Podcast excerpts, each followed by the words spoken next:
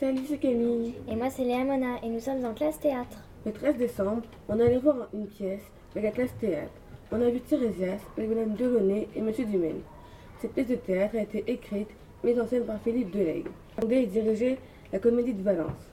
La pièce raconte l'histoire de Tirésias. Tirésias, c'est un devin. Il voit le passé et le futur. Comme Zeus lui a donné une longue vie, et il vit désormais de nos jours. Il répond aux questions infantiles des adolescents. Un jour, il rencontre Léo.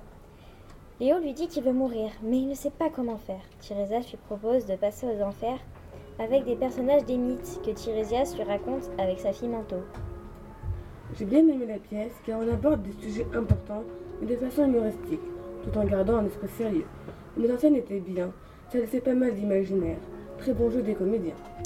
J'ai moyennement aimé car je trouvais que les comédiens criaient un peu trop fort et que le personnage Manto était pas mis en valeur. Mais sinon, j'ai beaucoup aimé le mélange des deux thèmes. Les mythes étaient d'actualité d'aujourd'hui. Malheureusement, le jeudi 13 décembre a été leur dernière représentation.